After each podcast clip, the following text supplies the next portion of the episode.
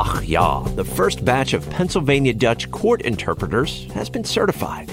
And revenue from a natural gas drilling impact fee is expected to be one of the lowest on record in Pennsylvania. Welcome to the Morning Agenda, WITF's daily news podcast where the only agenda is you. A good morning to you. It is Thursday, January 4th, and this is being recorded at 9:24 a.m. I'm your host, Tim Lambert, as we take this daily trip around the region's top stories together. So let's get started. For the very first time, Amish and Mennonites will have access to Pennsylvania Dutch interpreters in court.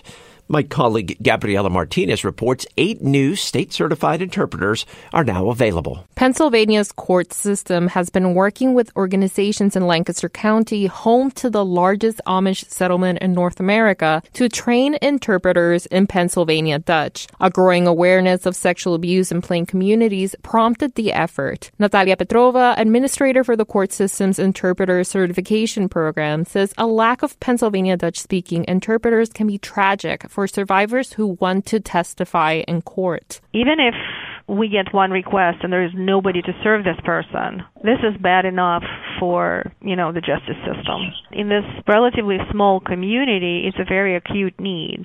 Now, most Old Order Amish and Mennonites speak both English and Pennsylvania Dutch, but some don't speak English or they feel more comfortable expressing themselves in their native language. Pennsylvania Dutch interpreters have to pass two English exams. Well, Pennsylvania is now producing one gigawatt of solar energy, which is enough to power all the homes in the city of Pittsburgh.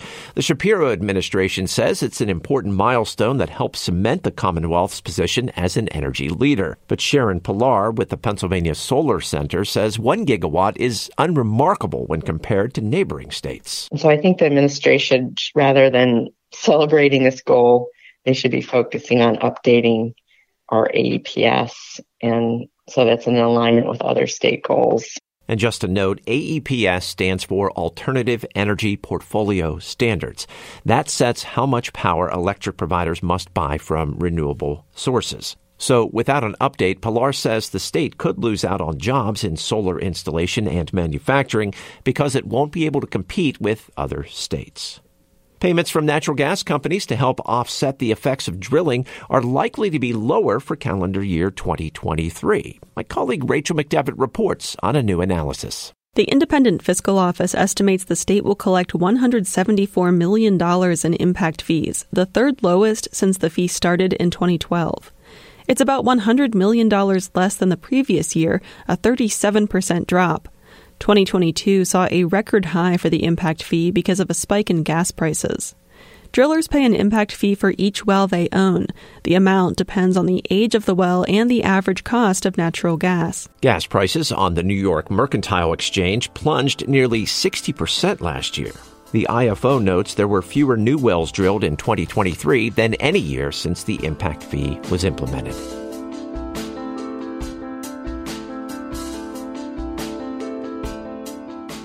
So this morning, I went through about a dozen news sites across central Pennsylvania, like I do each and every weekday morning, to check for stories to put on your radar because they could cover issues that impact you or your community in the future.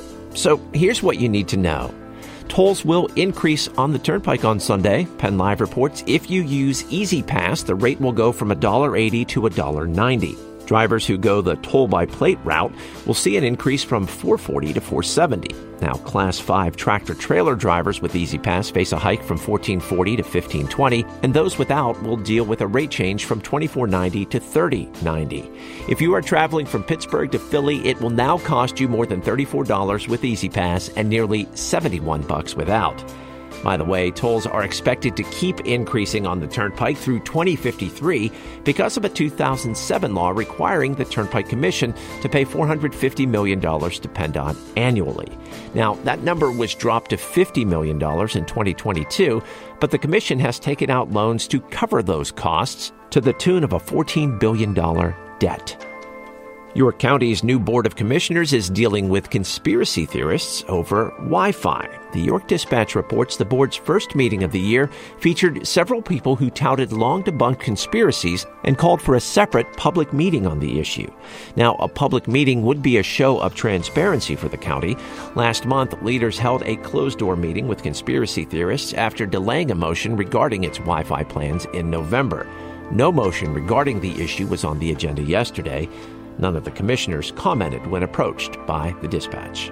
And WGAL's longtime chief meteorologist Joe Calhoun has announced he will retire after 36 years at the station. Our sister newsroom, LNP Lancaster Online, reports his last day will be Friday, January 19th. Outside of keeping viewers informed about the weather, Calhoun spearheaded WGAL's Coats for Kids telethon for nearly three decades and helped co found an annual fundraiser for the Salvation Army. Joe plans to spend his retirement inspiring young meteorologists, playing golf, and enjoying time with his family. And in another lifetime, I had a chance to interact with Joe on a daily basis. When I worked at a radio station in Gettysburg, we did weather chats daily during the week to keep people informed about the forecast. And he was just a pleasure to deal with, just a true professional. So, Joe, have fun on the links. Time now to wind down the morning agenda with a reminder that we are available anywhere you find your favorite podcasts and on WITF's YouTube channel. What's the one tune that is stuck in your head? Reach out to me on Twitter or Blue Sky. I'm at T Lambert 895 on both of those platforms and tell me what is the one song that you are listening to.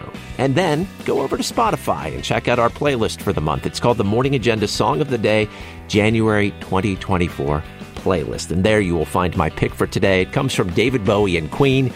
Yes, Under Pressure. And that does it for the morning agenda today. It's a daily news podcast from WITF where the only agenda is you. I'm your host, Tim Lambert. Thank you so much for listening today. I always appreciate your company. Be well, enjoy the rest of this day, and we will talk again tomorrow.